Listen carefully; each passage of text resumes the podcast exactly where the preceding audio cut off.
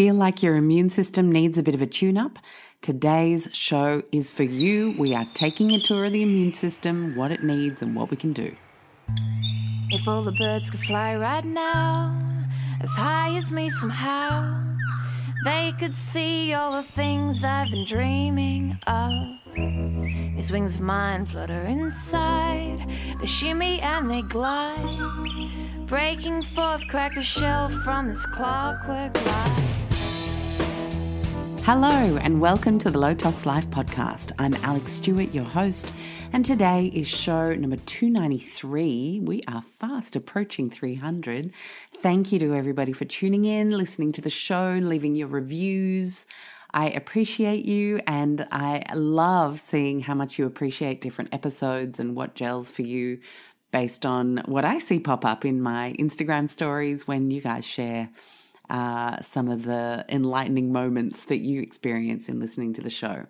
Today, we are talking with one of my favorite naturopaths, Jules Galloway, an Aussie naturopath here up in Queensland, and she is a generalist, but also one with a lot of experience with chronic conditions, environmental toxins, and immune dysfunction, as I think every naturopath has had to become, especially over the last couple of years, as everyone seeks to do their best for their immune system and to create those SOS plans at a time when we might come down with all manner of things that are floating around these days, not just COVID. So I wanted to do a show on immune system support, why our immune system might need support or boosting, something that often gets shot down in the mainstream discussion around health, and what we can do for a save the day situation as well as an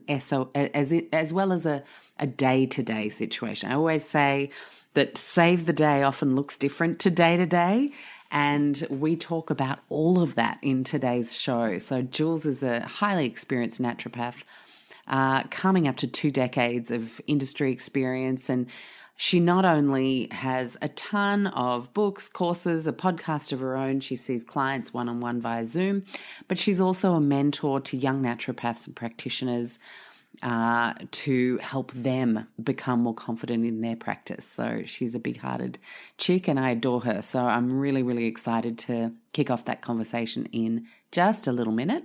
I want to thank this month's sponsor, who are Nordic Naturals, and in particular, we're focused on the Arctic cod liver oil. There's 2 different versions. Actually, there's 3. You can get the capsules, or you can get the liquid, and you can get the Arctic D cod liver oil that also has a nice little 1,000 IU of vitamin D in the mix as well. So you get all those good EPA, DHA nutrients, as well as that immune support from the additional vitamin D. It's a fantastic product. My son and I love the lemon-flavored liquid, very easy to take by the teaspoonful in the morning. Sometimes practitioner doses go a bit higher than that. That's something for you to chat with a practitioner about, but half to a teaspoon a day is a really fantastic boost. And the research is very, very clear when it comes to omega-3 fatty acids on everything from reducing inflammation to supporting healthy immune response, optimizing brain and cognitive function. And we know, especially with long COVID, we're doing a show on that coming up very soon, which hopefully many of you will be supported by, but we know the impacts to the brain and cognitive function are a very real challenge in the COVID picture and, in fact, in many long-haul virus situations. So your omega-3 essential fatty acids address and support that aspect of healing, as well as positive mood, attention and focus, healthy skin and hair,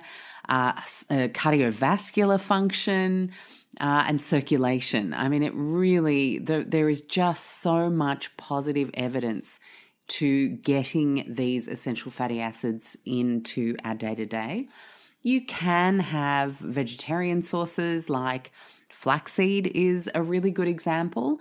It contains the alpha-linolenic acid, ALA, which has to be converted to EPA and DHA via the enzyme delta-6 desaturase. So unfortunately for some, and this is why bioindividuality is key, this conversion is not very efficient in many, many people, quite a high percentage.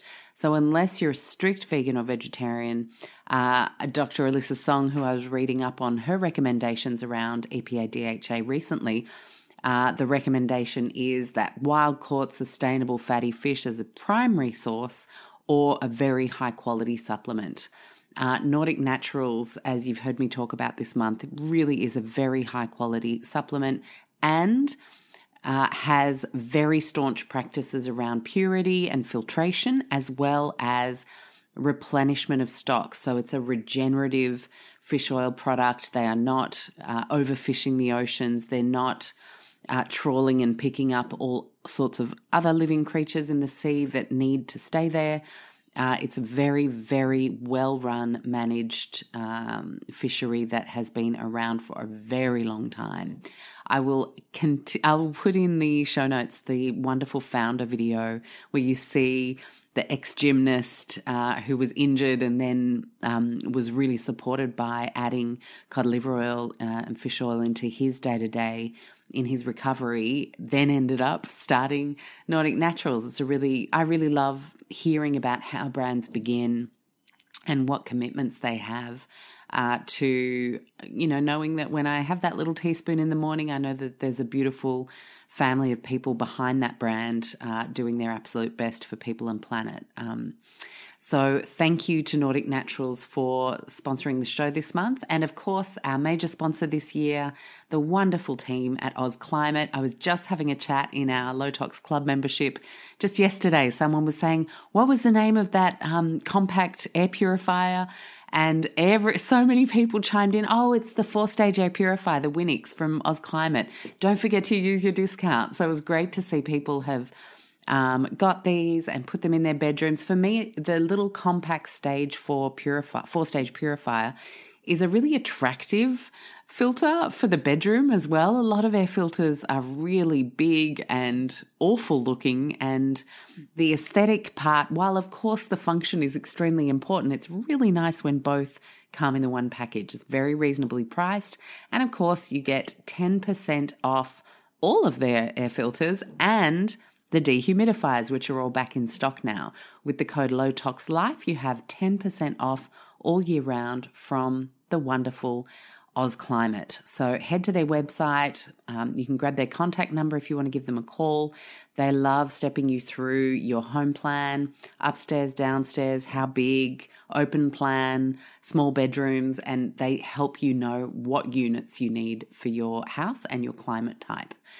So thank you to our sponsors. And now let's hook into this wonderful immune system. Yes, it can go wrong, but there's a lot about today's show that helps it go right. Enjoy.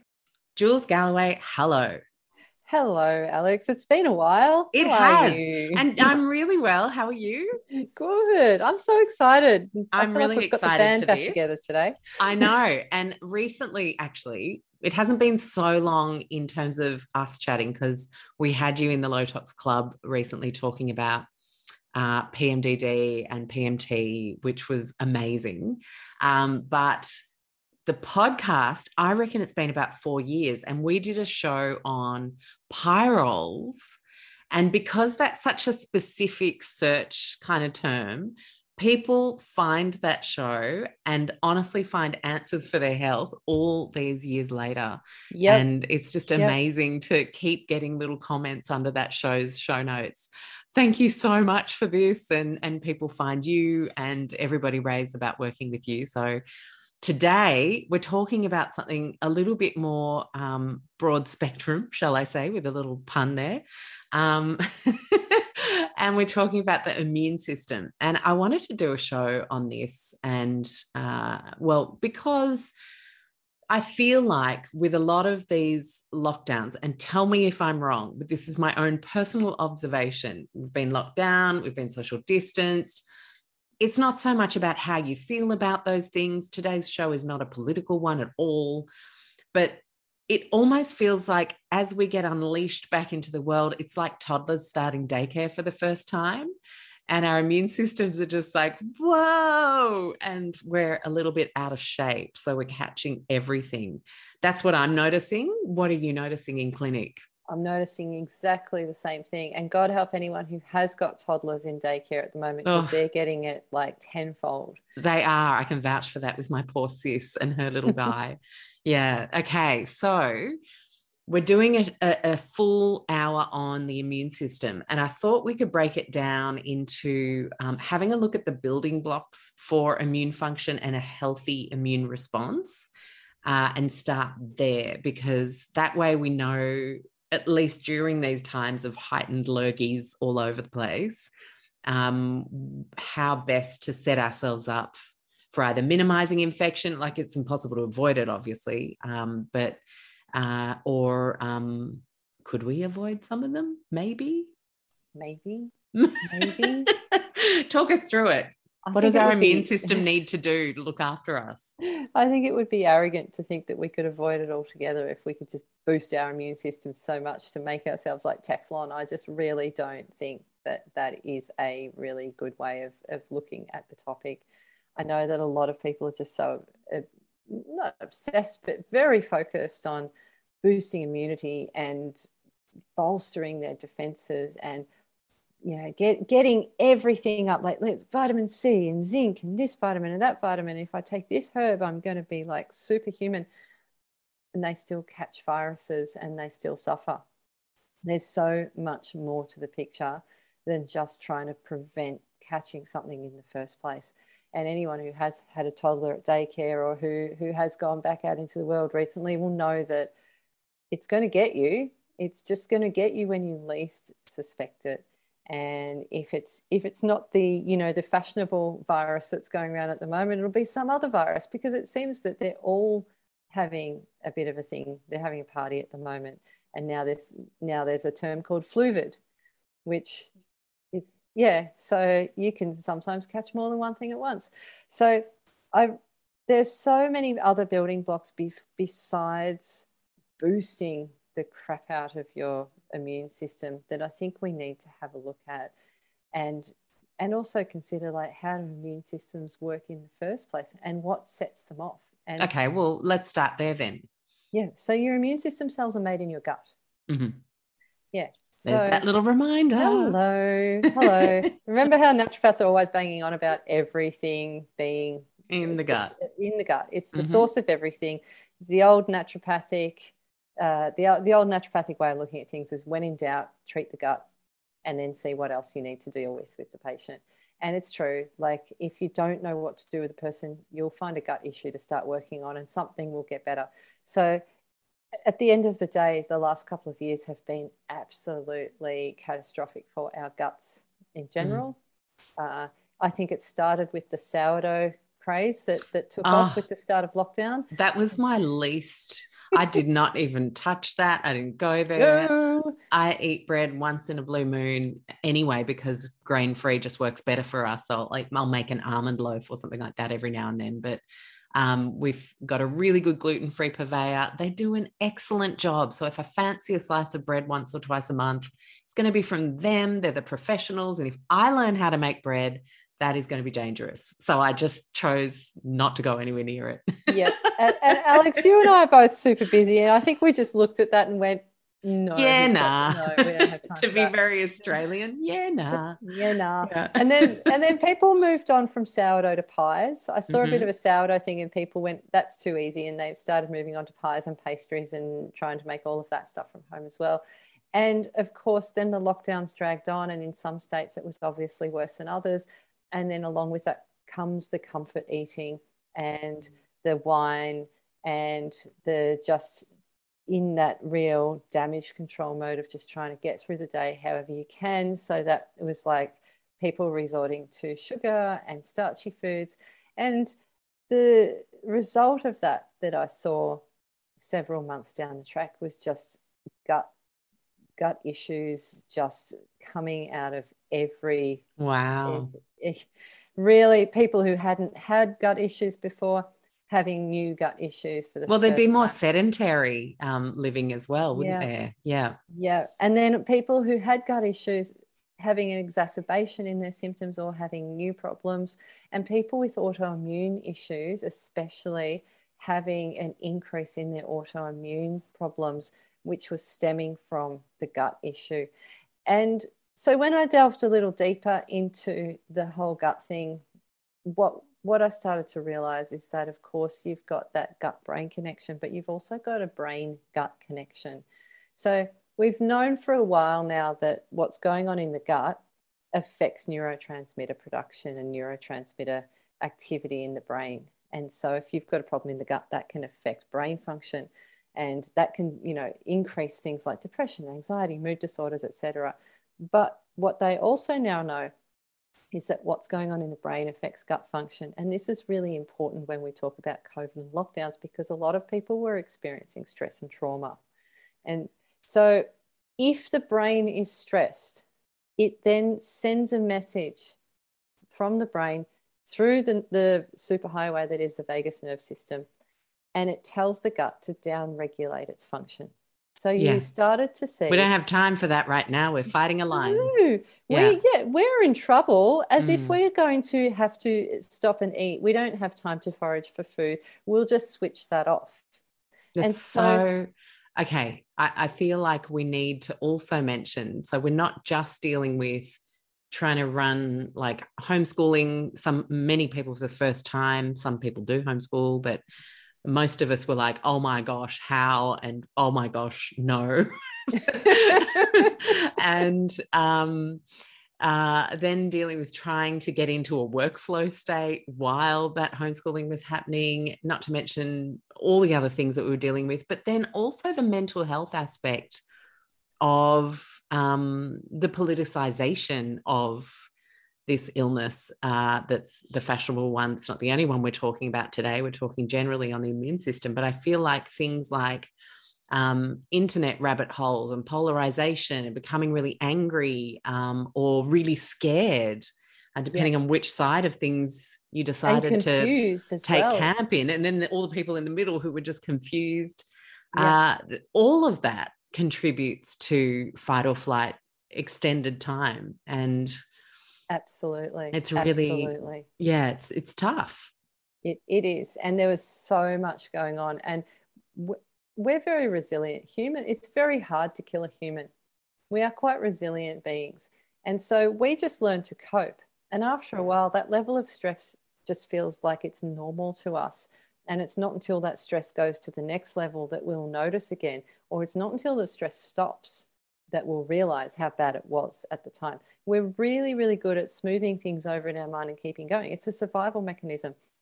But unfortunately, the bit that doesn't believe that hype is the gut, because if you're stressed and it's sending these messages to the gut to downregulate gut function, like your gut isn't going to, you know, it's going to believe those messages. Whereas like as a person, you can get on with it and go, oh no, I'm just busy. Oh, I've just got to get through this week. Oh, I can do this. Like it's not so bad. I know someone 2 doors down whose mum's in a nursing home and her dad's over in the UK and they can't visit and COVID's been really bad for them and rah, rah, rah. I know someone who, you know, who's lost a family member to COVID. You can always start to rationalize and justify why you're okay compared to someone else who's having a much harder time out there. You can always find someone to hang up as the poster child of how much worse things could be for you. And so, of course, we're really good at rationalizing that, but our gut doesn't buy into that dodgy logic. Our gut just believes the messages coming from the brain. If the brain says it's stressed, the gut goes, okay, I'll switch off. Awesome. So now you've got this downregulated gut situation. So you've got less hydrochloric acid being produced, less enzymes being produced, your motility, so the speed at which things are moving through the gut, that slows down. So this is deliberate survival mechanism put forward from years and years and years of hunting and gathering and foraging, which meant that if we were very stressed and running from tiger, we weren't going to eat. We don't need that energy being put in that department that day. So we've now got this down regulation going on. But like you said, we're sedentary. We're sitting around in our homes and we're eating sourdough. It's a recipe for disaster. What could possibly go wrong? Oh, my goodness. Yeah. Okay. Well, and did I mention the wine and sugar? Because like that happened too. Well, there's the psychology of deserving the wine once the day's finally done, especially, you know, I remember it with newborn phase, which was actually what led me to give up alcohol for 6 months to recalibrate myself. Once I realized I felt like I deserved a drink at the end of the day, and that was part of my psyche. I was like, oh, that's not good. Yeah, it is. It's seen as a treat. But then if it's not wine that's being seen as a treat, it'll be sugar or something starchy, and you know there'll always be some sort of treat department in your head that has an idea of the thing that I'm looking forward to at the end of the day. So then of course that's going to impact gut function, and I'm not saying any of that was wrong. I mean, hey, I was drinking wine during lockdown as well. Like, you know, I don't want anyone to think that I wasn't doing all of these things. Like I'm a naturopath, but also I do live in the real world. But I can tell you, like I immediately felt the effects of that on my own health, like if I was drinking too much. So like then that, remember, if the gut is where your immune system's being made, to come full circle back around to that, you are not paving the way for good immune health, and what you are paving the way for is inflammation. And as soon as your immune system is dealing with inflammation, like you've gone down like a whole other path then. Yeah shocker. And then I mean, we've talked about obviously the food aspects, the sedentary aspects, the stress of the situation aspects, environmental toxins. That's another one that creates the brain inflammation that then sends the message that we've got to switch off everything because we've got to work on this. And I had a resurgence of people with mold illness, like because if there was mold in their home and they flicked over to working from home, so rather than being home for 12 hours a day, they're now home for 23 hours a day, apart from the 1 hour they went for their little 5K walk. Like they're in their moldy home twice as much as before, and suddenly I had all these cases of mold toxicity, mold illness going on, and SIRS and MCAS from people who were subjected to the mold in their homes, and that was frightening as well. So yeah, there's been a lot going on for people living, you know, and working from home. And don't even get me started on the human connection and how that helps a person. Like I think we haven't even started to really talk about the effects of that. I think the studies, it's too early to see the results of some of those studies, but like we actually need that human connection to create certain hormones that make us feel good. So then if you don't have those hormones running around, you've got more stress. If you've got more stress, you've got an impact on the immune system, and round we go there as well. And how much of our serotonin's in the gut? Isn't it something like 80%? Yeah, and GABA is made in the gut as well, which is a calming neurotransmitter. So there's a lot going on down there, and that's why naturopaths are always banging on about the gut, and that's why if we don't know where else to start, we will always start with helping the person's gut, because something will get better. Yeah, brilliant. And so in terms of supporting the gut at home, what would you like to see as a bit of a perfect case scenario for our 80% of the 80-20? I would like to see if I could press a magic button and have anything. Listen up, folks. I would like to see a world where people get through a whole day without being bloated. And I'd like to see, I know it's a strange one, I'd like to see a world where bloating isn't considered normal and where it's not normalised. Now, there's a couple of things to unpack here, because obviously there's a lot of beautiful Instagram accounts and body positive people who are out there helping women who've got body issues, body image issues, and they are normalising bloating. Now, that's one thing over there, like that's fair enough. But the problem that I've got with normalising bloating is that it's reflective of there being a problem in the gut. If you're bloated, there's either a problem in the stomach, small intestine, maybe even the large intestine, probably the small intestine though. there's very likely to be some food intolerances and that you're reacting to the foods that you eat because there's the wrong types of bacteria somewhere in the gut, or going back to that downregulation of digestion that we spoke about earlier, it could be that you're not digesting your food properly and that's leading to the bloating as well. So I understand that it's, on one hand, we don't want to shame anyone for being bloated because, you know, there's body image issues there to unpack.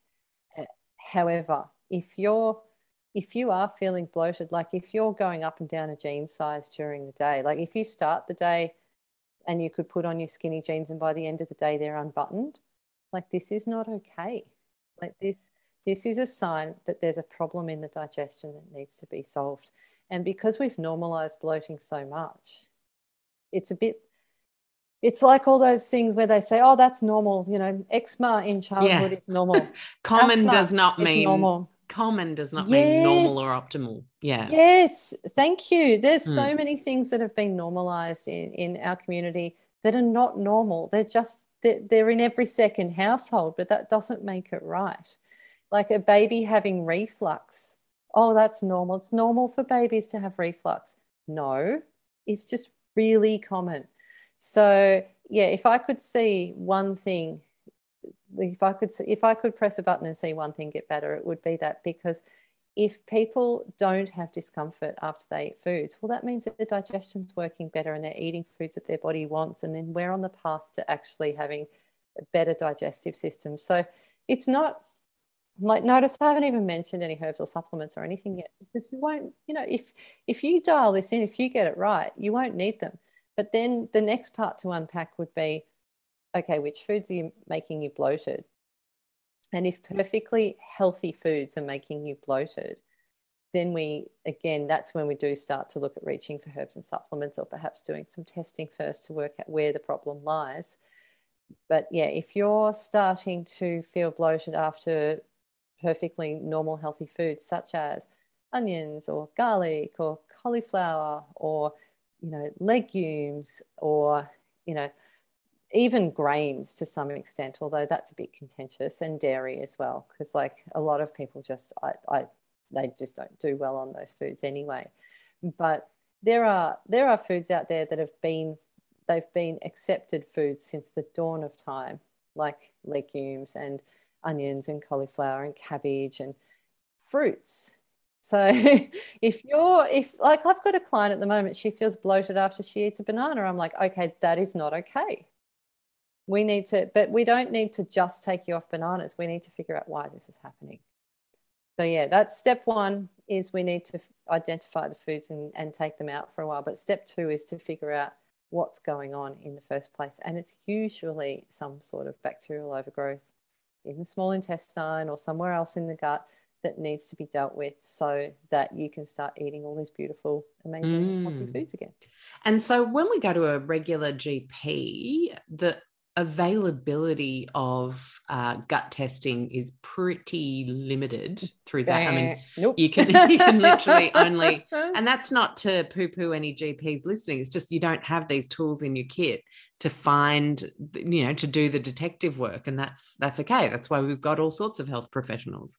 Yeah. But so that's not the best place to go to take a really good thorough look at the gut, because you'll only be able to look at some bacteria and about, parasites and about 5 of each. Yeah, exactly. Very limited. So what is your gold standard? Because obviously not everyone can come and see you. People live in different countries. What should people be asking their practitioners whether they have access to?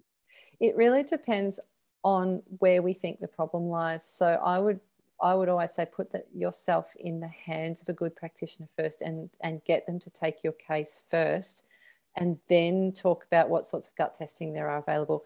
If we think the problem lies in the large intestine, like if it's a bacterial overgrowth in the large intestine or a parasite, then we might look at stool testing, so the old poo test.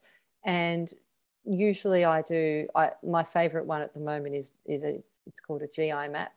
So it's a very, very comprehensive poo test, but there are other really good ones out there as well. that are like just as comprehensive. It's just, I really like the pretty pictures and the way that the results are laid out in this particular test, because I'm a really visual person, and the results I find are just super easy for me to interpret. But if I thought the problem was in the small intestine, the GI map's not going to pick that up. And even the very fancy, like $400 microbiome tests might have some markers in there that can tell you whether the person has a higher probability of having a problem in the small intestine, but it does not diagnose small intestinal bacterial overgrowth. So if I think the problem is in the small intestine, then I might do a SIBO test. And a SIBO test is a completely different test. You're not even testing the poo, you're testing the breath. And what you do is you put people on a really, really bland, God, it's awful. Colonoscopy-style diet. I had no idea how bad that would make me feel within a 2-day period. It was crazy. Yeah. But interestingly, some of my clients feel really good on the preparation diet for the SIBO test, because you're taking out everything that the SIBO reacts to. It's a non-reactive, bland, white, nothing diet that's designed to stop any fermentation in the small intestine. And then they give you the liquid to drink, which is like lactulose, or sometimes it'll be glucose and or fructose as well. And then you wait for 2 to 3 hours for it to ferment with those lovely small intestinal bugs. And then you do the breath tests, and they're looking for hydrogen and methane on the breath that is actually growing in response to that gross sugary stuff that you drank. So basically you're making a person feel pretty average in order to see what's going on in there. That's when people start to feel bad.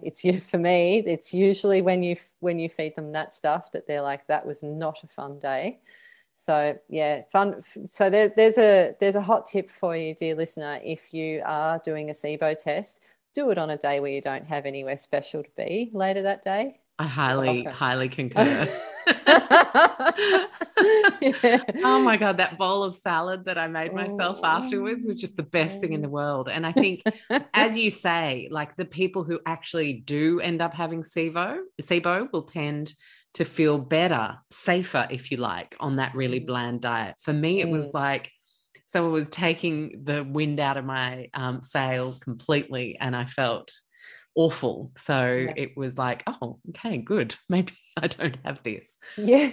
It also takes the joy out of your day too. Yes. Yeah. Although I did find a way to make myself some little prawn nigiris.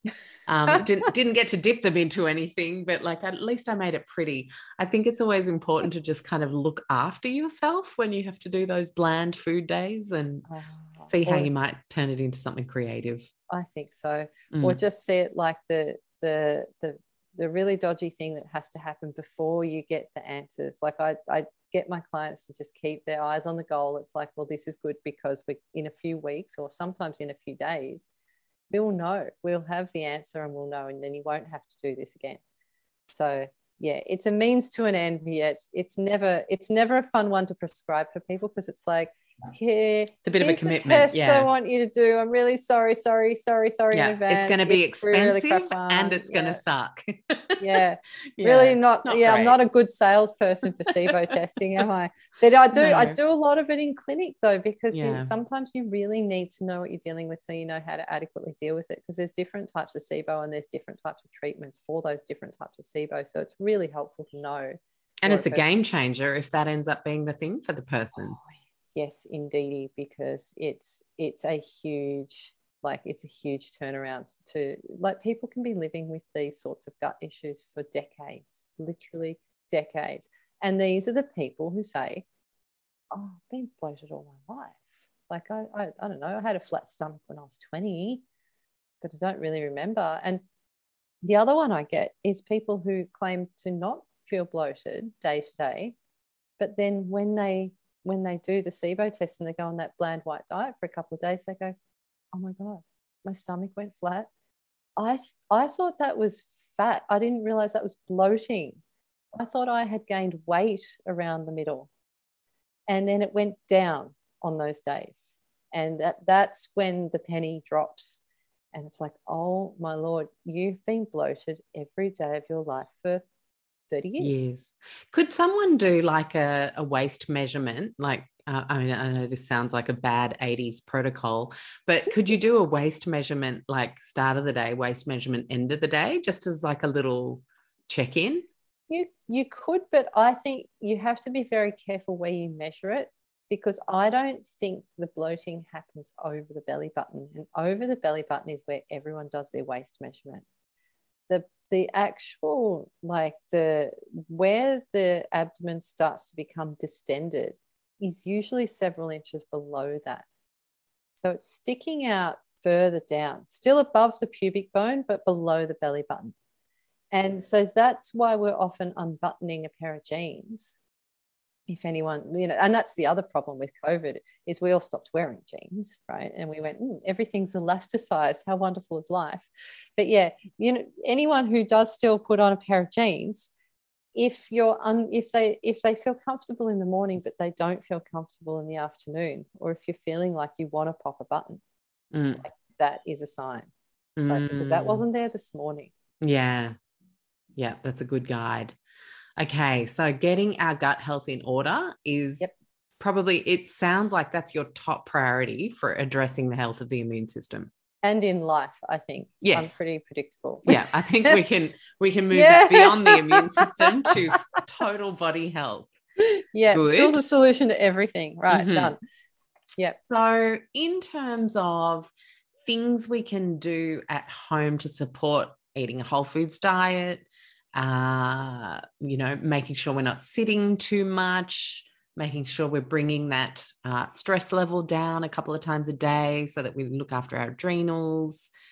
One of my favorite things is legs against the wall for 10 minutes. That's got to be just one of the instant healers of my day. It was just like, okay, that was just a very full-on couple of hours, legs up the wall. And then it just brings me right back to balance. And that looks different for other people. Might be a quick walk down the shops, bit of fresh air and a nice cup of tea. It might be doing a crossword and just getting your head out of work for 10 minutes. It might be a meditation. I don't think we have to be prescriptive, but it's just time out, relax before you go back in. And then what else? Like, are there any herbs, supplements, nutrients that you tend to give people or say people can experiment with on their own? For stress or for immunity? Immunity. There's so many. But we need to be really careful, because if you don't need it, it was firstly money down the dunny, but secondly, it's your poor old kidneys and liver that have to deal with that. So I'm very careful with the way that I recommend a lot of supplements, because I think people have been going a little bit overboard on some fronts over the last two and a half years, and you can't keep doing that forever. If you're needing all those supplements and herbs to boost your immune system, what step has been missed already that needed to be done so that you don't have to take that stuff? Having said that, I mean, I lined up everything this morning that I was taking, and for some reason I was just inspired to count how many things were on the counter, and there were 9 little jars. Yeah. But that's because I'm doing a bit of a gut cleanse thingy at the moment myself. As someone recovering from SIRS, I'm definitely more in the 15 to 20 vicinity of jars and things. But, you know, I've cut that down, believe it or not, from probably about 25, 30, 5 years ago when it was really bad. So I think, as you say, like, don't be taking anything you don't need, which is why checking in with practitioners is obviously the preference. Yeah. But there's some things you can do. There's still things you can do. Like, so now that I've just, you know, drawn a line in the sand, there's plenty of things you can do. I mean, vitamin C is a staple that everyone, 99.9% of people, can take with no problems whatsoever. And there's definitely studies around that helping with people being able to respond better when they catch viruses, etc. Yeah, I actually saw a huge study on a prophylactic approach to vitamin C And it was incredible. Like, it was so obviously very, very helpful in outcomes. Yeah. And if we become deficient, like, of course, we're going to be absolutely in the firing line, and our diets are deficient. They really are. Like, even if I looked back at what I've eaten so far today, it probably didn't have enough. So that's really saying something. Like, it's very hard to get vitamin C to travel well as well in fresh food, fruit and veggies, etc. So if you're eating an orange or a lemon or something that's come from the supermarket, I mean, how many days ago was it on the tree? If it's been off the tree for a while, I mean, is it still a really good nutritious source of vitamin C? We don't really know. So I think even the people with the best diets, sometimes when you look at the way and the way the food gets from the farm to us, like, that has been highlighted over the last couple of years because of all the supply chain issues that have been going on in the world. We've become more aware of how things get to us and how long it takes for things to get to us. And that in itself is a real eye-opener, because it's like, oh, how fresh is your fresh food actually? Right. So, and the more we can localise, the more money you end up saving too, with the cost of petrol at the moment as well. So absolutely, it's actually beyond the freshness and the nutrition. It's also about thinking about relocalising or hyper-localising wherever you can to cut some of those inflation costs out of your day-to-day. And eating seasonally. Don't even get me started on people saying, oh, why does iceberg lettuce cost so much? I'm like, well, does it grow 12 months of the year? And actually, given you have brought up iceberg lettuce, can I just say, from a nutrition perspective, very shit food. It's wasted space. A shit spending of $10. Oh, buy some kale. And $10, you'll get 2 bunches of kale instead of 1 iceberg lettuce. Mm-hmm. And you'll get so many more nutrients. Plus, from a climate change perspective, imagine thinking about the kinds of sizes of plots of land we would need to nourish people if iceberg lettuce was the main leafy thing they ate versus dark leafy greens. And so it is a huge waste of space from a land and climate change perspective as well. And I've actually got a post queued up about iceberg lettuce, which probably would have gone live by the time this show goes live. But excellent. I look forward to seeing that. I've just been so shocked by how the zeitgeist is so stacked on the iceberg lettuce fixation right now. Because it goes in the KFC burgers, Alex. Yeah, don't start me. Back to the subject. Anyway, back to the subject. Yes, I had to go there because I was like, thank you for bringing that one up. There's really not much in it. It's just water, really. Like, no one's ever juiced an iceberg lettuce and sold it at a health shop, have they? No, because when you juice an iceberg lettuce, it's still water. Yeah. And there, I rest my case based on that statement. I hope it can't be rebutted. Someone's going to write to you, sorry in advance, saying, probably iceberg juice at our health retreat. I used to do the juicing at health retreats back many, many, many years ago. And I remember, like, when you juice certain foods, like how concentrated the juice is coming out the bottom, and you'd be like, right, so that, like beetroot, like how rich it comes out. And then there's other things that you juice where you're just like, oh, that's just water. That's a lot of water with a little bit of colour in it. It's a bit of an eye-opener. Anywho, back to the supplements. Okay, can we talk about zinc? I love zinc. Zinc's my favorite. Like, that's my zinc and magnesium. If I had to choose to take something to a desert island and it had to be a supplement, it'd come down to both of those, I think. Okay. And don't make me choose between them though. It's like my 2 favorite. Okay, I won't. I'm not going to put you in that position. Zinc. Look, I've been on your podcast many, many, many moons ago talking about pyrols disorder, so it's probably no surprise that zinc is very high up in terms of, like, my favorite nutrients, but it is absolutely essential for good immune system function, and you need it in order to be able to get over viruses as well. So it helps to shorten the duration of things. So, and it's going to help you out the other end. I mean, there's people getting things like shingles and nerve problems and all kinds of weird things coming out the other end of viruses at the moment. And I mean, what's one of the things we give people for shingles? It's always been zinc. So if you're low in zinc, like, that's when you can, you've got the bigger risk of having other outcomes, like, and other side effects coming from these things. secondary infections, those sorts of things. Like zinc can help to hopefully prevent some of those things, or at least lessen the risk. So there's no magic nutrient. There's nothing I can give you that's going to guarantee that you don't get sick and that you don't get a secondary infection, that you don't get side effects and rah. But there's definitely things that we can do. Now, the problem with zinc is the dose. Yes. So, and the type. People get really confused. Yeah. You know, it's not the thing you want to just jump into Chemist Warehouse and grab the cheapest ones. Please don't, because I'll guarantee you that cheap one is going to be some sort of shonky, not very well absorbed version. I love bit of citrate. I love picolinate. What's the other one? Amino acid chelate, even gluconate. Like those are all well absorbed. Notice they all end in ATE, so they're easy to remember as well. So these are forms of zinc that are newer, in terms of like they weren't around 30 years ago. They're better absorbed. They're a little bit more expensive to produce, which means they do cost more when you buy them. But if something is too cheap, it's too cheap for a reason. And so if you're seeing like zinc oxide and chlorate and phosphate and those sorts of things, like, ugh, please don't buy them. They're not really going to work that well compared to these new and improved versions. So yeah, thus endeth the zinc rant. But also dosage.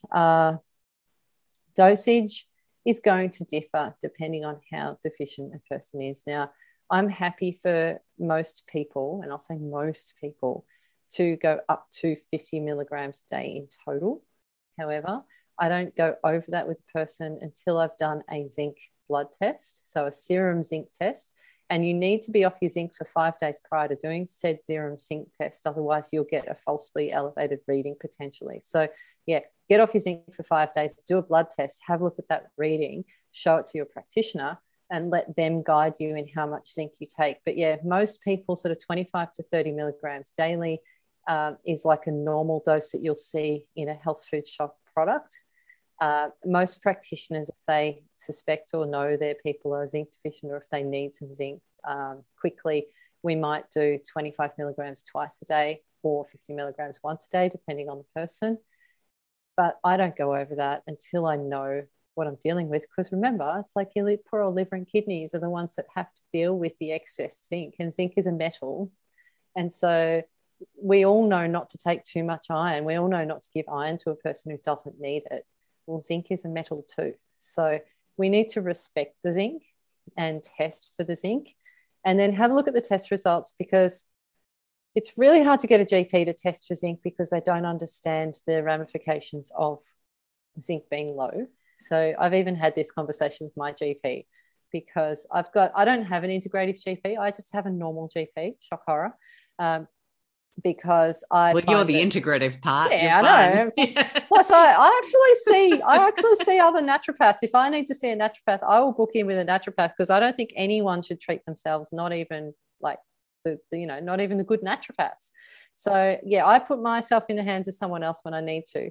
But yeah, I then just go and see a normal GP. And we had a very respectful, because I'm very nice usually, but we had a very respectful chat about whether or not she could do my zinc on Medicare, and she in the end decided not to, and I had to be okay with that. But it was based on the fact that she said, even if it comes back low, she said, and this is what she said, I don't know what to do. I don't know what that means, and I don't know what to do. So if I don't know why I need to be testing your zinc, I can't in all good conscience test it. And at which point I went, that's okay. It's only going to cost me $90 to go and test it on my own. I was just hoping you'd chuck it on for me because, Medicare. So, yeah, these are the conversations that like you can have with your GP. But remember, like, even if they do test your zinc and it comes back with a reference range, that reference range is very different to a reference range a naturopath will have sitting in front of them. Yeah, so because that is the average of the human population, the reference range, what normal is, but that doesn't mean that's optimal. Yeah, and also when you fall down outside that reference range, it means you're usually pretty sick already. Mm-hmm.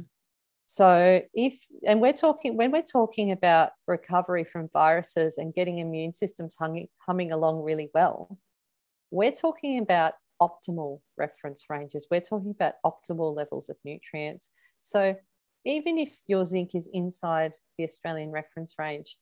That might be, which is what, that's 10 to 18 9, or something? Yeah, 9 to 19. Or it depends on the lab in Australia as well. Mm. Yeah, but I saw one the other day that was 9 to 19 and I was like, oh, my God. So if pretty broad. 9.1, they're going to get told their zinc is okay. Now, if your zinc is 9.1, I'll tell you right now, you are already going to be feeling very ill.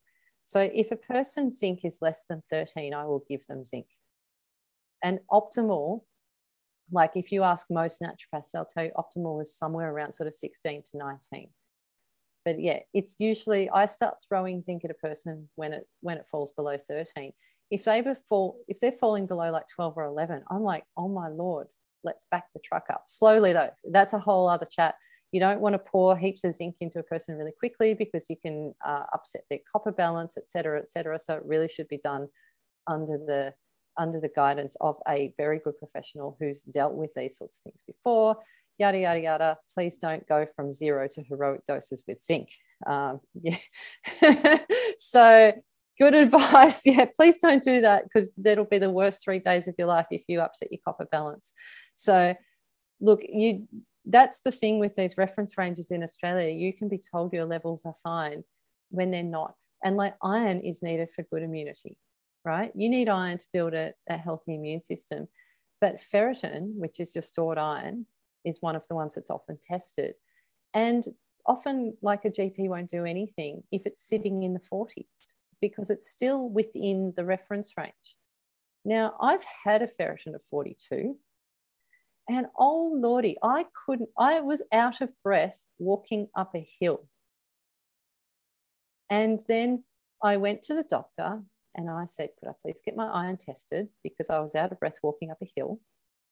And, you know, I have periods and they're, you know, like I think I need to just check, like menstruating female, blah, blah, blah.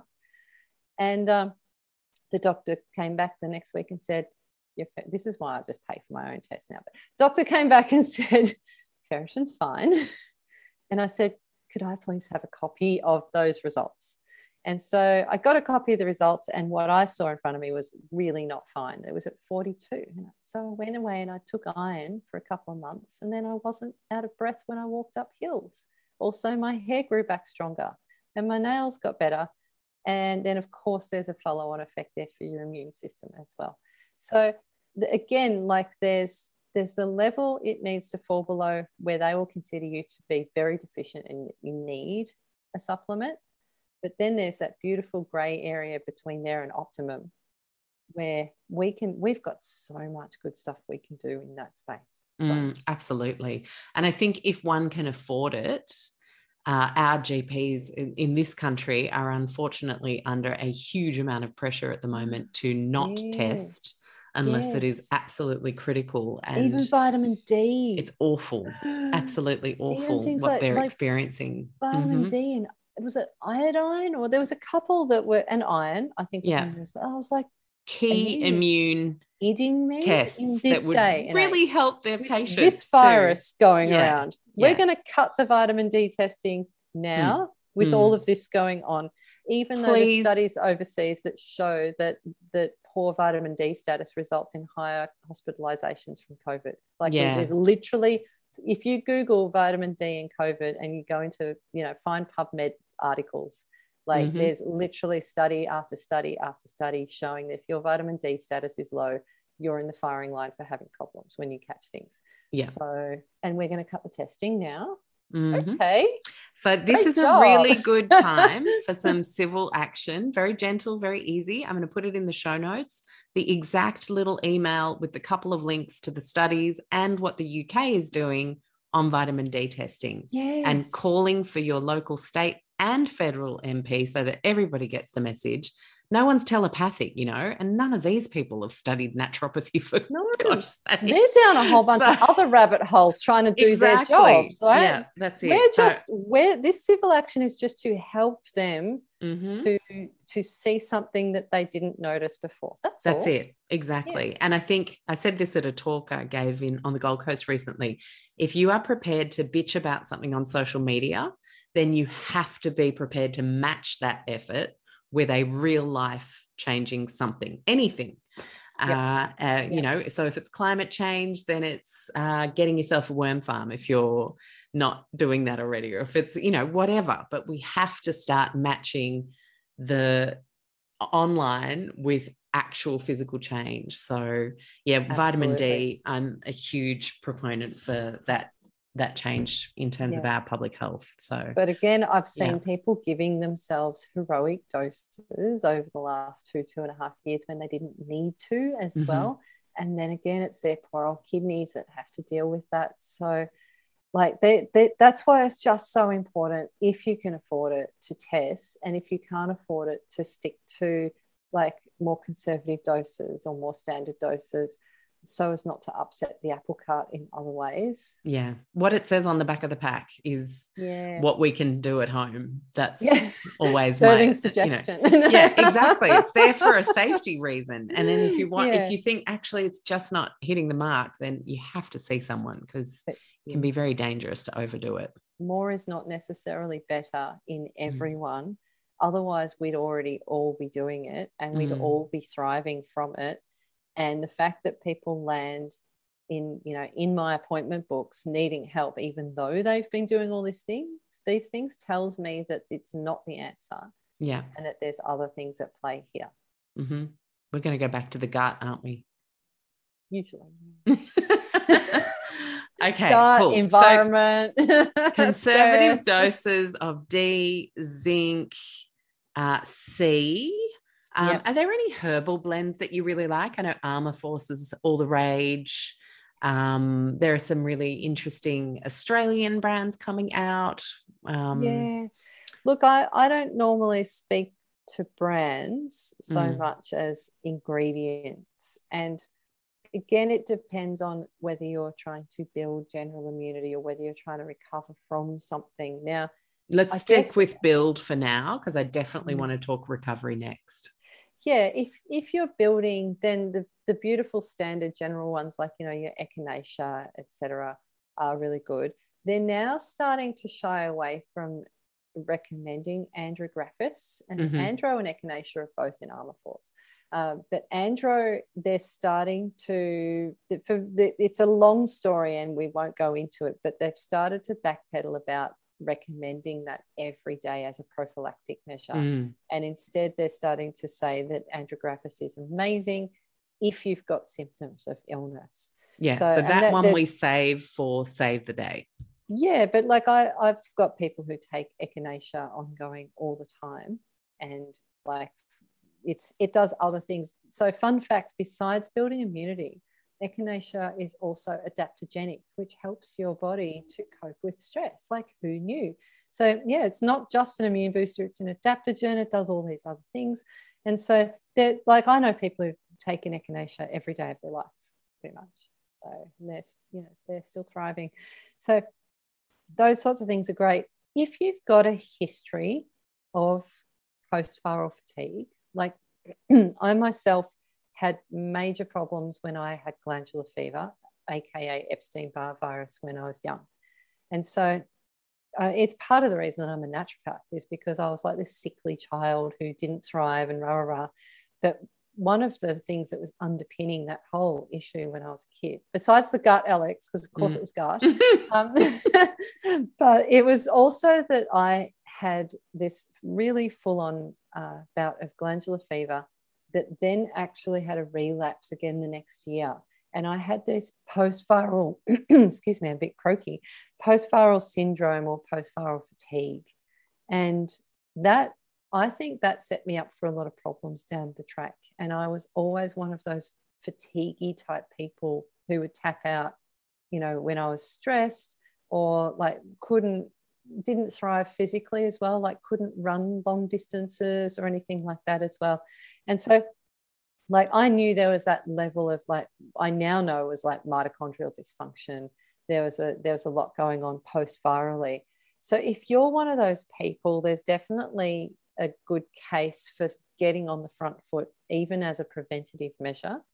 And so that's when I start looking towards things like astragalus as well, and mushrooms, like your medicinal mushrooms, which in some people you wouldn't give it to them until they'd already been sick, But in these sorts of cases, when you know you're that person who's going to suffer when you catch something, because you always have, or maybe you've had Ross River last year, or, you know, cytomegalovirus a few years ago, or glandular fever a bit further ago, if you know you're that person, then these are some herbs and things that you can look at. And there's some beautiful sort of astragalus and mushroom formulations that you can get, where you actually get them both in the same product as well, which is like excellent. And so there's some really easy ones that you can start to look towards. And look, it's funny because things like echinacea, even, it hasn't had the front center stage with COVID, because people were looking for all these other kind of exotic herbs. I think they were looking for the fix. They were looking for what's the magic herb that's going to fix this, and then they realized there is no exact magic herb that's going to fix this. But echinacea is a funny one because it hasn't been featured strongly in the blog posts and the podcasts and everything. But if you look at the literature, if you start reading studies, there's plenty of evidence. It's just, it's not that glamorous. It's not sexy because we all knew about it already. It's not the sexy one. It's the one you give the kids. Yeah. But yeah, it works on adults too.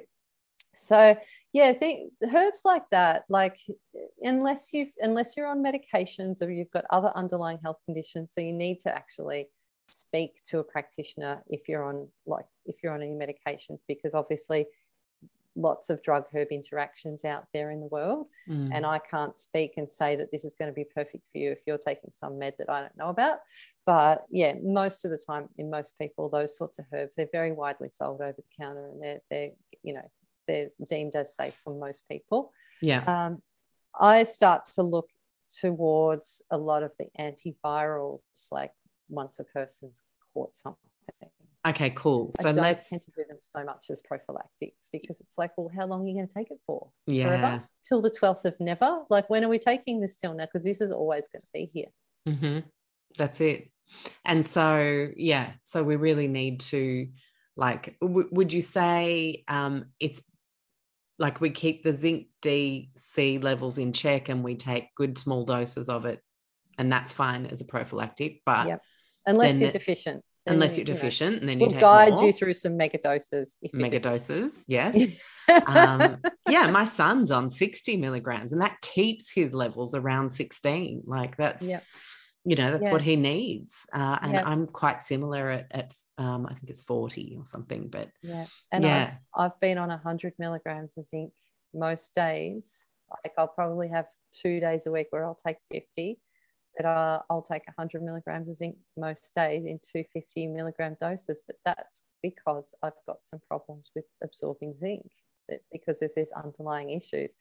But also what I've been looking at recently, I don't know why I end up down these rabbit holes, but there was a podcast I did recently where we talked about the way that iron was absorbed. And it got me thinking, because iron is absorbed in the place in the small intestine called the brush border, okay?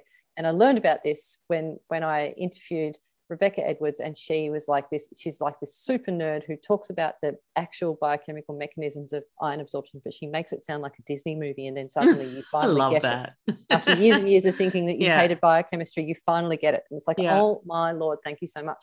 So anyway, so when I realized, like, you know, the mechanisms of iron absorption and where it's absorbed, and then we talked about what happens if a person's got bacterial overgrowth or inflammation in the small intestine, like how does that iron get across? Like, of course, it doesn't get across easily.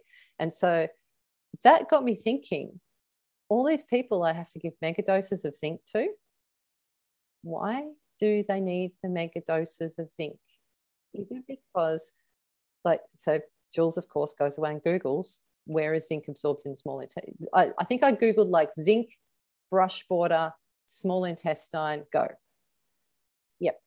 So the conclusion I've come to is even, and that's why I'm now doing like this gut stuff on myself, circled back around. I'm like, all right, I think I need to do some work on my own small intestine, because like we need to be ever vigilant. But I really, now I'm starting to look at all of these clients who need these mega doses of zinc. It's like, okay, what's going on in your small intestine that's requiring you to have to dose this high? Like, why aren't you absorbing it? Yeah, to so, just get by kind of thing. Yeah. Yeah, because if the lower doses aren't getting through, why aren't they getting through? Okay, we must have some inflammation or bacterial issue or something going on there or some damage there that's preventing the absorption of all these beautiful nutrients. And it's not going to be just zinc and iron. Like, it's going to be a whole host of other nutrients as well. So yeah, that was the rabbit hole I was down that weekend. Last week. Yeah, wow. You do have a fun life, because then you learn this stuff and you're able to help so many people. But what I find fascinating about that is, absolutely, we should be asking ourselves a question. If you have to take a ton, like a mega dose of something all the time, why? You know, is someone helping you figure that out? Yeah. What cofactor do you need to make that nutrient absorb? Mm-hmm. Like, if you have to throw iron at a person all the time, is it because they've got a B12 deficiency that's preventing their absorption of the iron and so on? So there's so much to unpack if you do need megadoses. So, yeah, but like I do have several clients who are all on 100 milligrams of zinc over, you know, in 250 milligram doses over the course of the day. They're all going to be having their small intestines looked at, aren't they? Yeah. Absolutely. Wow. Okay, Jules, I want to talk about post-viral fatigue. It's something that those of us, you've mentioned glandular. I was the same as a kid. I became quite sickly, quite tired all the time, much more likely to opt out rather than opt into things. Definitely couldn't run long distances. And millions of people around the world are now experiencing this for the first time, as if it was something completely new, yet those of us who've had viruses in the past and who have had post-viral fatigue have been trying to make noise about post-viral fatigue. I know, now you believe us. Mm-hmm. And so this is a real issue because it's hit the population in such a fast fashion over a small period of time. Maybe that's what the world needed to actually recognise this, but unfortunately, we're not seeing a huge amount of innovation in terms of protocols and support for people yet in terms of the mainstream. Drug companies are, of course, trying to rush to the finish line with options that are highly profitable. You know, power to them. If they find something, that's great. But there's so many things we can do right now that exist. Absolutely. And I'd like to talk about that because a lot of people need help. Can we start by, how do you know you've got a post-viral issue, whether we call that long COVID or whether we call that persistent glandular symptoms, you know, whatever virus someone's had? What are some of the ways it plays out? It's not obviously just fatigue. No, and I think actually that's the biggest problem with this whole thing, and it's the biggest problem with post-viral fatigue and post-viral syndrome that's been happening for decades, is there is no one symptom that you can use as your tick box, whether you've got it or not. It's a group of symptoms. And so for one person, it might be persistent fatigue, but for another, it could be brain fog, or for another, it could be gut issues. And so there's so many different symptoms. And I mean, you can Google post-viral fatigue or long COVID, and you can get like a beautiful long list of symptoms and start ticking the boxes yourself. But it comes down to the severity of the symptoms, the persistence of the symptoms, and also the effect that it's having on your quality of life or just living your life. So if you can't do things that you were able to do before you got sick, now you can't do them, well, we've got a problem, because that shouldn't be happening. But I think where it becomes quite complicated and complex is that this time around, we're not just seeing post-viral symptoms and post-viral fatigue. So we're not just seeing the fatigue and the brain fog and that feeling really blah all the time or needing naps in the afternoon. We're not just seeing that. We're also seeing like this massive increase in inflammation and also autoimmunity. So people developing autoimmune diseases where they didn't realize they had one before, and people who have existing autoimmune diseases that are becoming worse, or they're going into flare after they've had a virus. So there's so many different facets to this, and that's why it's such a hard thing to diagnose, because it's going to be different for every single person out there. But if your level of fatigue or your level of pain or your level of inflammation is worse, persistently worse, then it needs to be looked at. And I'm talking like you, with any of these viruses, like whether it's the flu or whether it's COVID or whatever at the moment, like there's so many viruses around, like you should still recover well afterwards. Like you should, you know, you should be able to get in, get out. Like we're talking, you know, 2 to 3 weeks is a very normal amount of time for people to have to rest up. And if you need to rest up more than that, past that sort of 2 to 3 weeks, like that's great. Definitely do so. But also know that that is not normal. Like that's where you start. Like if that, that's why when clients come to me, they're kind of panicking, because I'll get the email. I'm getting them every day, literally every day. I had a girlfriend just tell me yesterday, I still can't taste anything properly. Yeah. Oh, and, yeah. Well, and that wasn't COVID. That was actually just a massive flu that she had. Yeah. Mm. Yeah. And that's the thing. Other viruses have done these things before. Mm-hmm. But now it's like, oh, COVID causes a loss of taste and smell. Yes. But this is not the first time this has happened with a virus. Yeah. So yeah, it's just that now it's really known, and a lot of people have that symptom. By the way, that's a neuroinflammation symptom. Exactly. Yes. Yeah. And I would be straight onto the PEA. But anyway, we digress. But yeah, if you've got symptoms that are lasting for more than 2 weeks, that's when I start to think, okay, you're not pulling out of this. But I've got clients who are like literally emailing me every day going, I've just caught it, or my partner or my kids or someone in my household has just caught it. What do I do?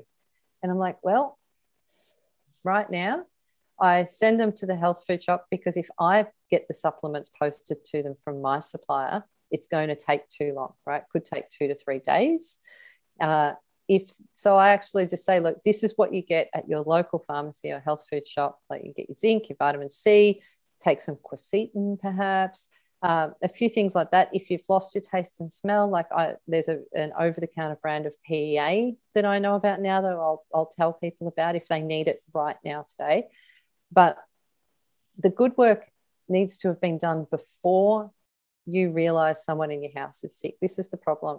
If you're emailing me going, crap, shit, like, I've got COVID, I'm on day one, I'm like, did you not think this was going to happen? Like, right, like, yeah, we need to be thinking further in advance than that point, because once you're at that exact point, like really, like we at that point, take some zinc, take some vitamin C, take some quercetin, but also we've just got to see how this pans out over the next 1 to 2 weeks. And so they get the standard email back from me now going, well, take this, this, and this. However, just see how you go for a week or two.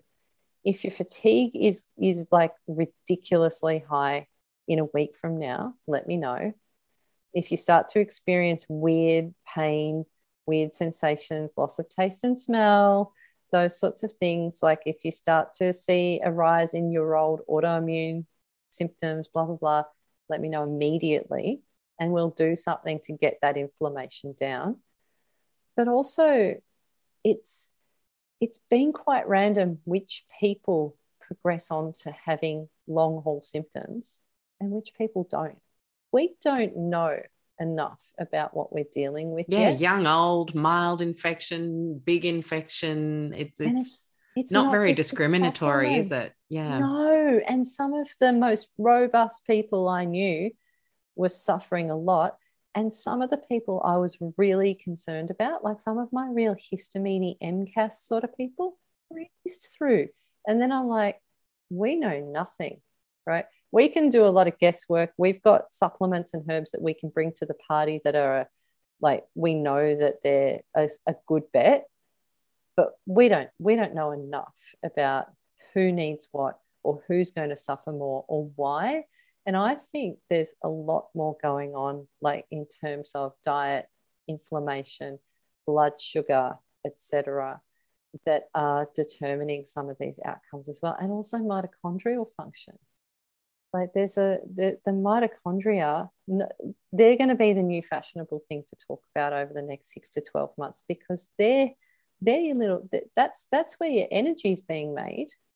And so if you've got fatigue, we need to be looking at what's going on there. And there's herbs and supplements that are definite front runners for helping with mitochondrial function. You know, we were talking about this before we hit record, you know, things like CoQ10. There's special types of B3 that you can take now. There's one called nicotinamide riboside that you can get through practitioners in Australia that increases something called NAD plus in the body, that is like the new fancy amazing thing for mitochondrial function. Like there's definitely herbs and supplements, but it's not just about supplements as well. Like there's a beautiful antiviral herb called Japanese knotweed that I've been using in a lot of my post-viral mixes, and I used it on myself, and I noticed a massive difference when I took that. Turns out that increases NAD plus production. Because I was looking, because I've started taking nicotinamide riboside just for fun, just to see what happened. Because I've got this big fan. Oh my gosh, yeah. I really noticed the difference. Well, I think you know, like both of us have had problems with mold in the past, although yours was definitely way more disastrous. But we've both got viral issues in the past as well, with that kind of pulling up quite rough from viruses. And so there's definitely a case for supporting mitochondria there. And I thought, oh, I'll give this a go, because I've had like some issues with exercise intolerance when I was doing cardio at the gym. So I thought, I'll give this a go. And when I started reading about NAD+, there was a whole section about Japanese knotweed and how it helps to improve NAD+ levels in the body. I'm like, that's in our post-viral fatigue mixes. Of course it is. Like it's not just an antiviral herb.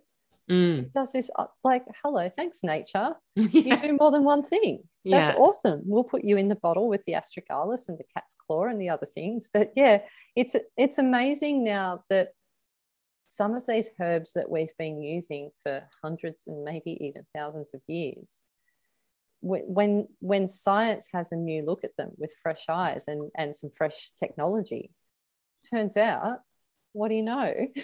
Yeah, incredible. They do these extra things that now. Well, yeah, and those olden day terms for benefits would have been like improves the robustness of the constitution. Yes. It would have been put that way because that's what it did. Yes. But now we need to get sciencey, and I mean that is one of the best things about the explosion of growth in nutraceuticals, is that they're obviously wanting to fund that kind of science so we understand these compounds better and where we can get them from.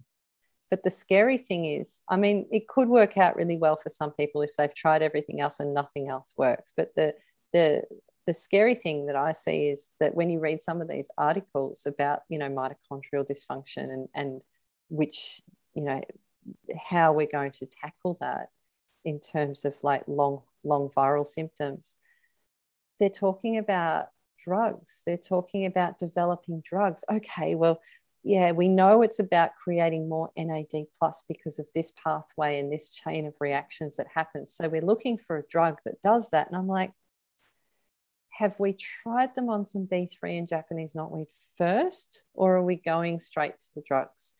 Because if we're going straight to the drugs, I really believe we've missed a step. And absolutely go to the drugs if you need to, if nothing else has worked. But I think we need to try the everything else first. And there's lots of amazing everything else's out there that are emerging with like Japanese knotweed, which are emerging with new information about why they work. We always knew they worked, but now we know why. And I think, unfortunately, because of that polarization that's happened in the viral conversation world and censorship around basic health protocols. You don't have to be pro or anti anything to understand that it's a real shame that practitioners who know how to help people aren't allowed to speak. about certain compounds. That's just sad. There's nothing controversial about that. It's just really freaking sad and unfair. And I think this is another one that, you know, showing those studies and talking to your GP and saying, look, I'm not just saying you don't know anything, my naturopath's looking after me, but come with the evidence, bring a couple of research papers.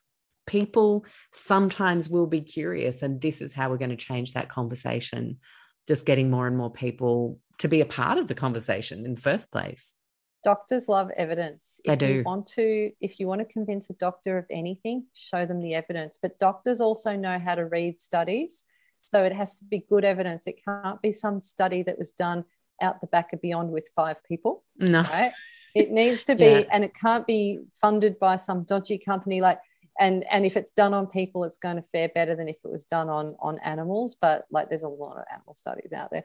But at the end of the day, if you want to have a good conversation with a doctor and you want to change the way that they think, go in with the evidence. And just say, look, you know, here's something you can have a read of in your own time. Now, some of them will want to read about it and some of them won't. And that's okay. Work with the ones who are curious and who do want to read the stuff. That's great. There's a, what was the marker? I had a client come to me a few days ago and her reverse T3 was off the charts. Oh, really? And she had... That'd actually be a really good thing to test if you've got post-viral syndrome, wouldn't it? Interesting concept. Anyone out there who's done their reverse T3 lately, let us know. So I had a client who had, like, she'd had her TSH done, her T4, T3. But and we're talking about thyroid markers, by the way, for the newbies. Yep. Yes. So it was all a bit inconclusive. Like, it was kind of like a little bit not quite right, but not outside of range. And she advocated really well for herself. And she got her GP to test her reverse T3. And her reverse T3 was super high, which basically means that there's probably some stress or problem that's causing you to create this reverse T3 instead of creating T3, which is an active thyroid hormone. So it means that your T4 might look okay, but your T4 to T3 conversion is probably going to be crapola because it's going over to make reverse T3 instead. So she went back to the doctor and she's like, right, well, we found the problem. The reverse T3 is really high. And the doctor said, I don't know what to do about that. I don't know anything about that. So I'm just going to ignore it. Mm. So she found a new doctor. Good decision. Yeah. But yeah, like a curious GP might have said, okay, well, have you got some evidence about what this means? And if she had turned up to a curious GP and said, here's an article in a journal about reverse T3 and why it's important to know about this, like, then they can have a conversation. But if you're not turning up speaking their language, and their language is evidence, if you're not turning up and speaking their language, you're going to end up with a battle on your hands where you're going to feel like they don't listen to you, and they're going to feel like you're just throwing all these crazy ideas at them that you learned off the internet. So yeah, we've got to learn to speak their language, and their language is evidence. And then once we are speaking that language, like, there are many curious, intelligent, very thoughtful, caring doctors out there who want to learn. And that's what true science is. True science is being curious and having conversations and throwing around ideas and then testing them. Exactly. And I think, Jules, it's everyone's baseline should be having decent evidence. Like, you know, we've all got it now. It's there on the internet to be garnered and shared. So if we lead with evidence, it's certainly going to help the conversation back towards nuance, which is what's really important right now. And I know it's frustrating because I know that for many decades there have been herbs and supplements and therapies, even lifestyle and diet and those sorts of things.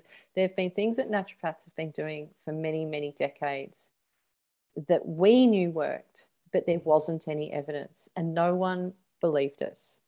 No one was interested. Like that, we felt for decades like we've been banging our head against brick walls, even with things like echinacea. Like going, okay, well, echinacea improves your immunity. Well, we don't have any evidence to suggest that, so no, it does not. And then we would come back and say, but we've got all this anecdotal evidence to show that you give it to people and then they get sick less often. And then when they do get sick, it's not as bad, like they don't have secondary infections and blah, blah, blah. Yes, but we don't have any evidence. That's called anecdotal evidence. That doesn't wash.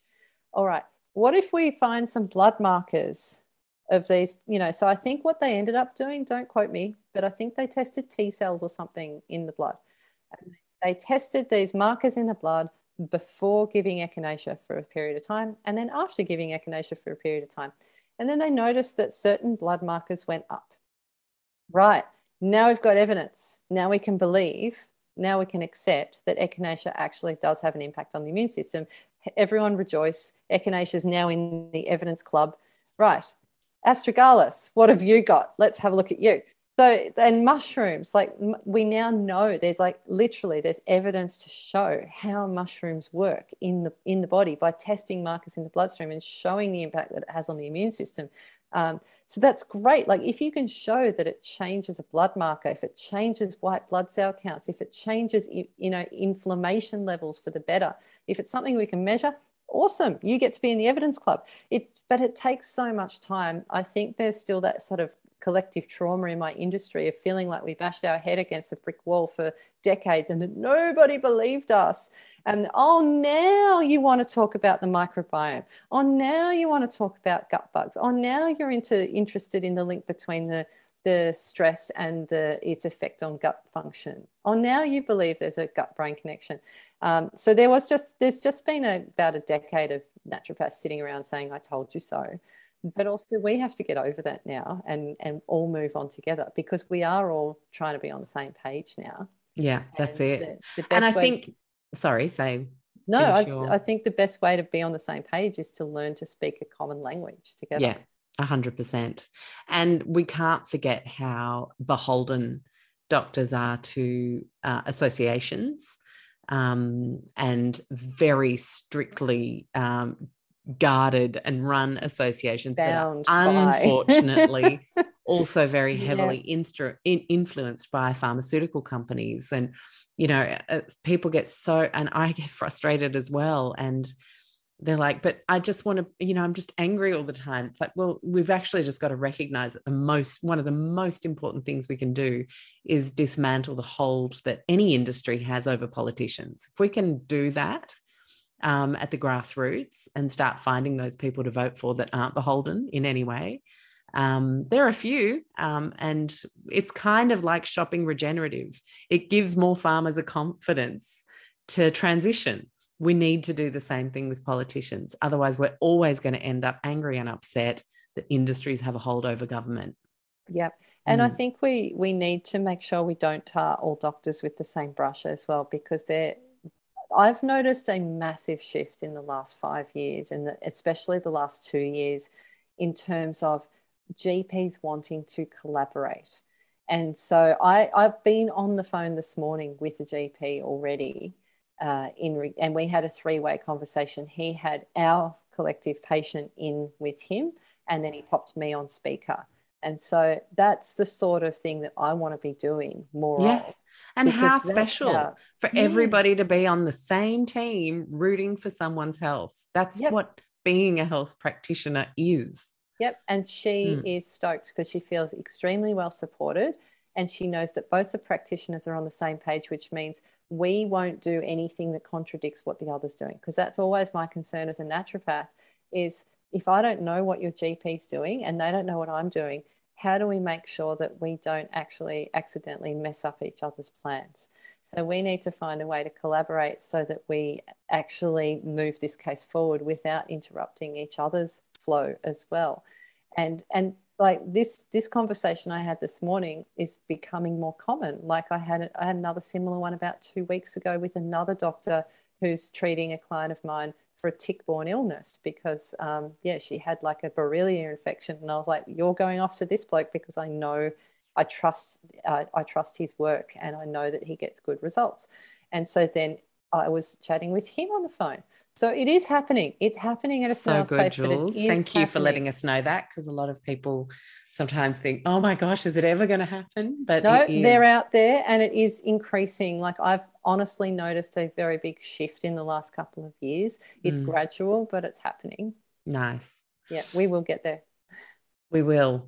So just to recap on best things to turn to for post-viral syndromes, whether that be fatigue or brain inflammation, you mentioned NAD+, you mentioned CoQ10.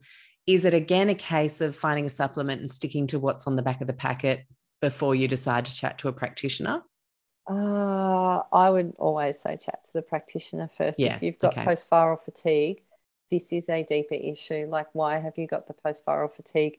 We need to get to the root cause of what's going on. So there's definitely, I think, you know, CoQ10, NAD+, those sorts of things aside, I think there's some really basic things you can try first, especially if you're waiting to see someone. So I would say get on a good antiviral. Like, you can, most health food shops have naturopaths in them, right?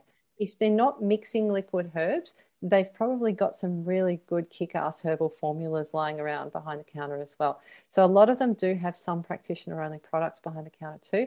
And some of those naturopaths are freshly minted naturopaths. Now, as soon as you think, okay, like that person's first year out of college, like what can they possibly know? They know everything because they learned it last year. I love how you say that. In January, they learned it in November. Yeah. Right. So these freshly minted naturopaths actually have amazing knowledge and the most recent information, right? They're chomping at the bit for information. So yeah, definitely don't discount what they can do for you in these sorts of situations. So go and they will check your drug-herb interactions for you as well to make sure it's all safe so that you're not plucking something off iHerb and having it interact with what you're already on. Because if you're on any sort of medications, please stop and see someone. Do not screw that up. So yeah, go and see someone, get on a good antiviral mix. If you've got neurological kind of what we call neuroinflammatory symptoms, such as the loss of taste and smell. I know when I had COVID, I felt like I was lying on a bed of nails for about 2 or 3 days. But if that had continued... That hot back syndrome, yeah. Yeah, hot back in 1,000,000 points. That was not fun. No. So, but I know I lost my taste and smell for 1 day, but then I hit the PEA really hard and got rid of it. Yeah.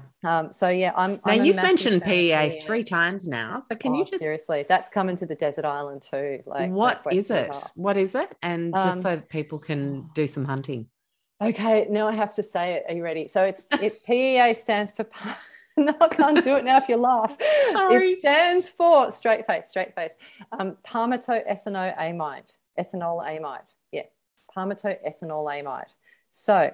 Now it's also being called Palmitrol in some products, and it's making itself into the mainstream in some of the sort of mainstream pain products. Now, there's studies around 300 milligrams twice daily of PEA showing really good results in post-COVID loss of taste and smell.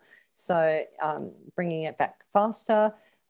It's any sort of nervy, sort of shingly, nervy, shooting, numbness, any kind of weird nerve pain stuff. So that's a really good one to look out for. But again, like, you shouldn't have to do it forever.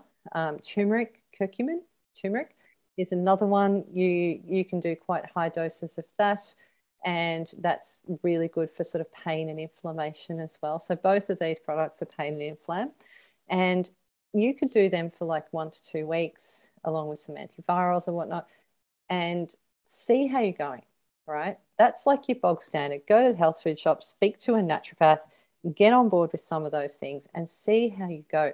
If you're not getting any better, then we need to start looking at what else is going on. Does the person have some sort of underlying health issue that's holding up their recovery or making them feel worse? So is there an underlying, if a person's got neuroinflammation going on, what else contributes to neuroinflammation? Like, yeah, Alex, I'm pretty sure you're across this one. Are they living in mold? Have they been bitten by a tick? Have they swum in blue-green algae? Have they been exposed to heavy metals? Like, have they been bitten by a spider or snake? Like, but mold's the most common one. And so they might not even know they're living in a water damaged building until much, much later. Oh, now. God, hello. We were there 7 years. We didn't know we had water damage. Yeah. Yep. Yep. And it's so scarily super common that's the scenario. People only put two and two together much, much later. And some people don't even know which is the house that caused them to get sick. They just know that there's been mold illness in the past or mold exposure in the past. So yeah, if you've got an unreasonably high level of neuroinflammation that's continuing, then we need to look at, it's not just the virus. What else is contributing to this? Or is it a bunch of other viruses you've had in your past, or one other virus you've had in your past that are contributing to what naturopaths love to deem viral load? And do we need to look at different ways to tackle that? Do we need to look at the gut? There's definitely a lot of literature around the gut and long COVID, and I've been personally reading up on some stuff around a little fella called butyrate. So butyrate's a short-chain fatty acid, and it would appear that is one of the keys in getting the inflammation and the gut and everything right in terms of recovery from viruses. So if butyrate levels are low, it seems that outcomes are not as good. If butyrate levels are higher, it seems that inflammation comes down more readily and outcomes are better. So this is like some early evidence, but it seems that's where it's heading. And I'm like, oh, hello, old friend butyrate. Yeah. Brilliant. Of course you turned up to the party. Yeah, so, makes a lot of sense. Yeah, butyrate is in charge of feed. He's got some other mates as well called acetate and propionate. Like there's other short-chain fatty acids as well. But butyrate is one of the key foods for the good bugs in your small intestine. Hello. Like, of course you want to feed them, because remember, where's your immune system made? It's made in the gut. So if your bugs are all out of whack, is your immune system going to function correctly? No, it's probably not.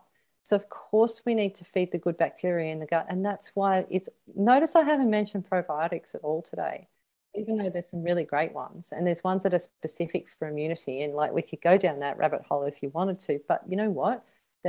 The state of the lining of the gut is more important than which probiotic you should take, because if you just take probiotics without fixing up your gut lining first, they're going to go in and they're going to go out the other end, and they're not going to stick. And that's a whole waste of cash.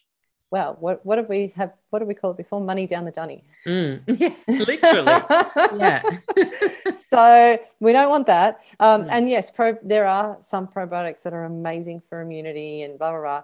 But also that's like the icing on the cake. I don't think it's the cake. I think the cake is getting the lining of the gut healthy, getting the prebiotics in there to feed the good bacteria.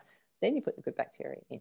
Absolutely. Get the inflammation down first. And so does that mean we look at taking like a collagen that's got a good level of glutamine in it, or immunoglobulins as well? Like are those some things we could look at? They can be helpful for some people. I use a lot of glutamine in my practice. Mm-hmm. I really do. I back the truck up with the glutamine to a lot of my patients and tip it in. Glutamine typically only works at high doses. Like the studies are all around sort of, you know, the upper levels. So we're talking like, what was it, like 2.5 grams twice a day or whatever. So like that's a lot. Glutamine I give to my clients when I suspect or know that they've got what we love to call leaky gut, which is actually like increased intestinal permeability, so, and damage or inflammation to the gut lining.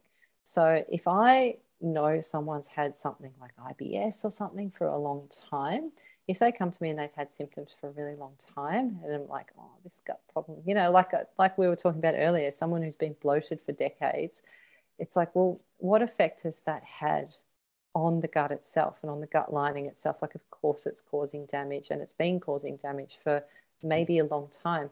If a person's got a lot of weird food allergies or intolerances, like I'm always suspecting leaky gut. If a person's got autoimmune issues going on, I'm suspecting leaky gut. So, yeah, when in doubt, like I back up the truck with the glutamine and tip that in, but not for everyone.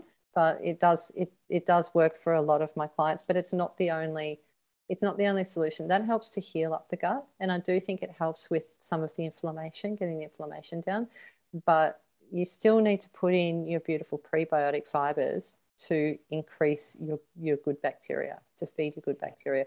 So if we're looking at increasing butyrate, we're looking at prebiotic fibers, and there's like specific ones that you can use that do tend to increase levels of butyrate. And are there any whole foods that you can recommend there, so that it's not all just a little pill diet? Oats. Mm-hmm. Who knew, right? Oats. So oats like form some sort of a brick in my stomach, even the gluten-free ones. What's that about? It just turns into cement in there and stays there for a few days. That's either, well, do you have food intolerance to grains in general? Yeah, generally, like, yeah, down grains in general. I do. Rice is exactly the same. They're the two gluten-free grains that you can turn to, and I tend to just stick to buckwheat, which really isn't a grain at all. No, it's a seed. Yeah, buckwheat, tapioca, coconut flour, all the ones that are basically non-grain in my grain.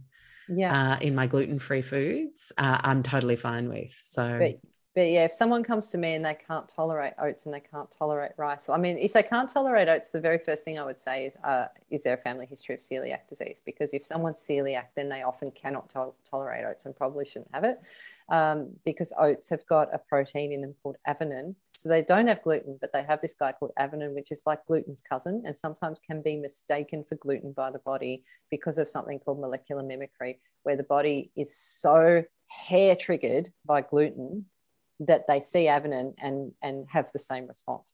So yeah, celiac people, I tend to keep them off the oats. But if a person is getting inflamed by grains in general, like I would be thinking that the gut work is not yet fully done. Sorry, Alex. No, that's okay.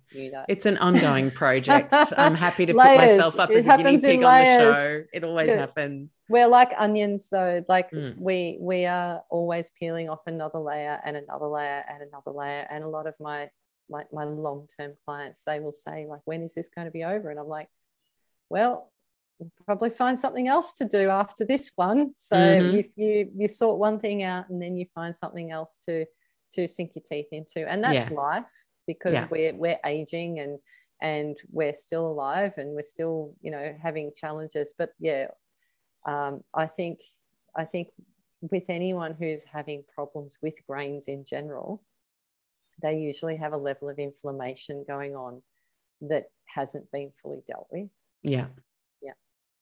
All in good time. Thanks. Pause. Sorry.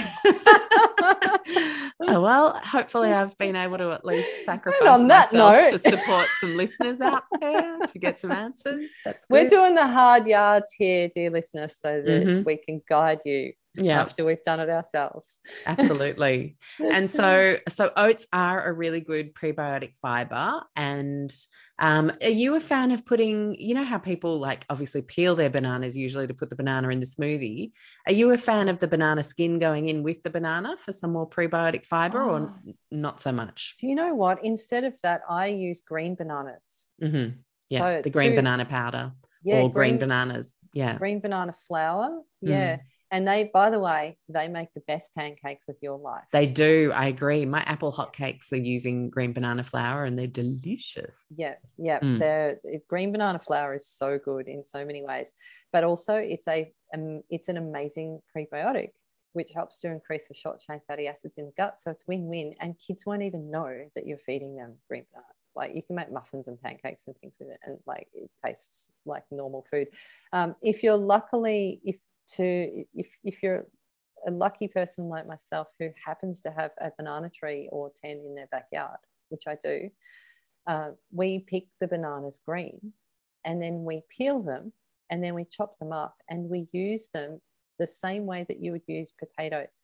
Now, apparently green ladyfingers are the ones that have the most prebiotic action, like more so than your green Cavendishes, although they'll still have some.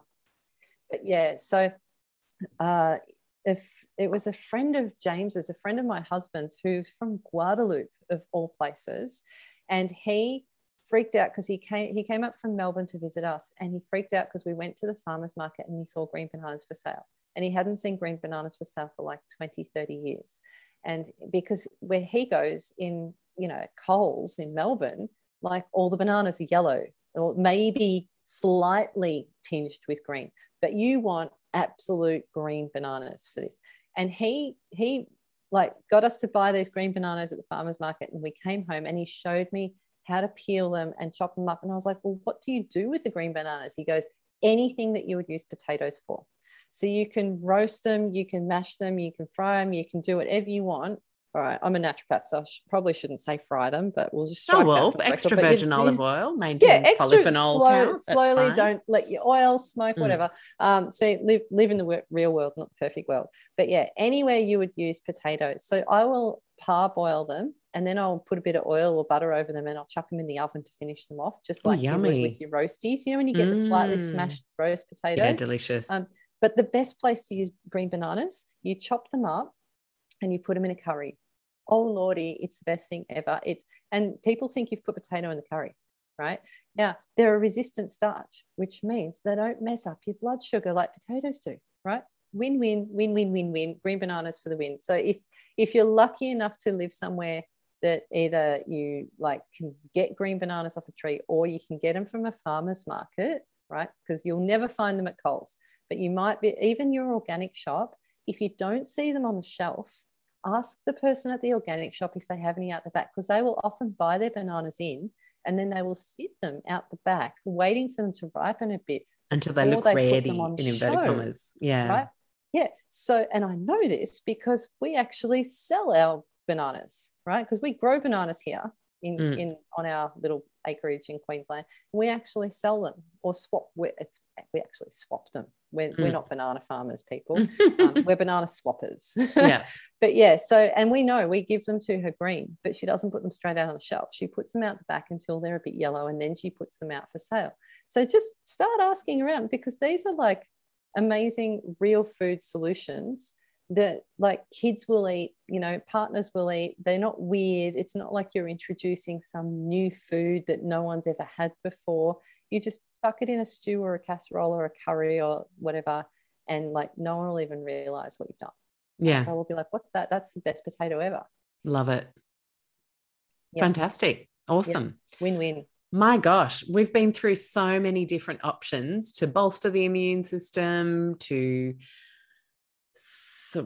mitigate the severity of disease based on current research, through to what to do when you actually get sick, through to how to prevent post-viral symptoms or support post-viral symptoms. I know, it's like we've done four podcasts in one. I need to lie down. I know, me too. We've been talking for nearly an hour and a half. So well done to everybody who's made it right to the end with us. Jules, thank you so much for joining me. I think it's such an interesting area of study right now. Everybody's learning so much. New research is coming out all the time, thanks to researchers not wanting to wait for companies to make new things, but actually wanting to see what we have that exists that we could all be using and making the most of. So thank you for helping us navigate that brave, complicated world.